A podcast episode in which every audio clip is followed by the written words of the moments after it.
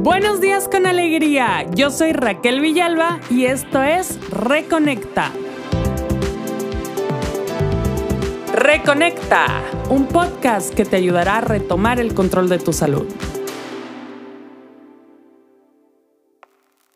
Buenos días con alegría, bienvenidos y bienvenidas de nuevo a Reconecta. En el episodio anterior hice una pequeña introducción de quién soy y definí qué es un health coach. Te recomiendo que lo escuches para poder entender cuál es mi posicionamiento con respecto a la salud y en qué me baso. Hoy vamos a descubrir cuál es la dieta ideal. Para empezar, quiero que nos quitemos ese estigma que la mayoría tenemos cuando escuchamos la palabra dieta. Solemos pensar que es aburrida, que nos va a limitar de alguna manera, que solo las personas con sobrepeso lo necesitan. Y la realidad es que la palabra dieta solo se refiere al conjunto de alimentos o sustancias que un ser vivo consume de manera habitual. Es un patrón que seguimos a la hora de comer, con lo cual todos y todas seguimos una dieta. Es más, no es solo algo exclusivo de los seres humanos, cualquier ser vivo tiene y sigue una dieta. Ahora bien, tu dieta puede estar ayudando a tu cuerpo a estar saludable o puede estar empeorándolo, enfermándolo.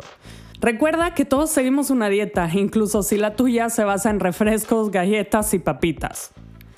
Una de las cosas con las que comenzar es en reconocer qué tipo de dieta llevamos y descubrir si nos está haciendo seres sanos o enfermos. Y me dirán, Raquel, ¿y cómo lo voy a saber? ¿Para eso no estás tú? ¿Para decirme si lo que como está bien o mal? ¿O en su defecto, para eso no están los nutriólogos o nutricionistas? Y en cierta forma, sí lo estamos y para eso existen estos profesionales de la salud que tan necesarios son. Sin embargo, no creo que sea necesario en todos los casos, o al menos no para decirte lo que tienes que hacer, sino más bien para acompañarte en el proceso, guiarte y hacerte medible y responsable de tus actos. Es más fácil seguir un tipo de alimentación si alguien más va a ir revisando tu progreso. Es más fácil que nos comprometamos con alguien externo que con nosotros mismos. Pero eso, eso es otro tema. Volviendo al tema de la alimentación o la dieta ideal, yo estoy completamente segura que el 99% de la población sabe qué es lo que tiene que comer para estar saludable. Otra cosa es que tengamos la fuerza de voluntad o la disciplina que se necesita para hacerlo.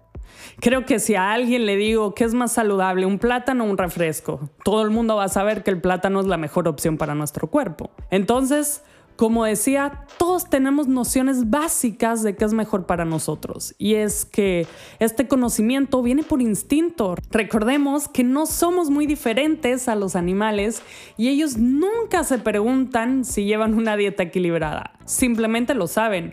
Un león no se pregunta, ¿debo cazar a esta cebra o mejor como un poquito de pastito? Un elefante no ataca a otro animal para comérselo pensando, ay, creo que me falta un poquito de proteína en mi dieta. Simplemente saben qué necesitan para que su organismo funcione perfectamente, igual que nosotros también lo sabemos. Pero, entonces, ¿por qué hay personas enfermas por culpa del tipo de alimentación? La respuesta es simple. Estamos desconectados, estamos desconectados de nosotros mismos, de la naturaleza, del ritmo de la tierra. Estamos constantemente bombardeados por estímulos externos, anuncios, publicidad que nos incita a ir más rápido, a consumir comida rápido, comida artificial que contienen mil y un aditivos para que crees adicción y no puedas parar de comer. Uno de los pasos más importantes que tienes que hacer es romper ese ciclo, volver a lo básico, volver a lo natural. Ok, es relativamente sencillo, vuelvo a lo natural, pero ¿qué patrón de alimentación sigo? Hay millones de dietas diferentes, todas dicen y aclaman ser la mejor y muchas de ellas se contradicen. Entonces, ¿cómo lo hago? La realidad es que la nutrición es la única ciencia en la que no existe unanimidad ni un consenso en qué es lo correcto lo mejor para nosotros. Existen numerosos estudios que se contradicen entre ellos. Y por otro lado, tenemos las dietas que estén de moda en ese momento. Algunos ejemplos de estas contradicciones son, por ejemplo, la dieta keto. Los que siguen este tipo de alimentación dirán que se sienten mucho mejor desde que la siguen, que tienen mucha más energía, que están más delgados, que han ganado masa muscular y te mostrarán un montón de estudios que lo respaldan. Dirán con convicción que los carbohidratos engordan, que nos hacen enfermar, que lo mejor para nuestro cuerpo son las grasas y las proteínas. En el lado opuesto de todo esto tenemos a los veganos, que volverán a decir lo mismo. Desde que sigo esta dieta me siento mucho mejor, bajé de peso, se me quitaron las dolencias y enfermedades que tenía y una vez más habrá un montón de estudios científicos que lo avalen con innumerables pruebas. Dirán fielmente que los carbohidratos son la mejor fuente de combustible para el cuerpo y que es un mito que engorden. Es más, podrían incluso asegurar que los productos animales hacen que tu cuerpo enferme. Otro de los ejemplos de esta gran controversia es el gluten. ¿Debo comerlo o no? Luego, los lácteos. ¿Son buenos para los huesos o son su peor enemigo? Como te decía, hay un sinfín de contradicciones y estos son solo unos pequeños ejemplos. Entonces, ¿cómo sabremos qué comer? ¿Por qué tanta disparidad entre los resultados científicos sobre los alimentos? Para mí, la mejor explicación para todo esto es uno de mis conceptos favoritos que aprendí en IIN. Es la bioindividualidad. ¿Qué significa esto? Bueno, Bioindividualidad significa que cada uno de nosotros somos únicos, con lo cual tenemos necesidades únicas y diferentes. Por eso, no existe una dieta que encaje para todos. Lo que a algunos les ayuda a sanar, a otros nos puede enfermar. Así que lo que te recomiendo es que empieces a experimentar, a conocer tu cuerpo, a jugar con los alimentos para así poder saber qué es lo que funciona mejor para ti y tu cuerpo.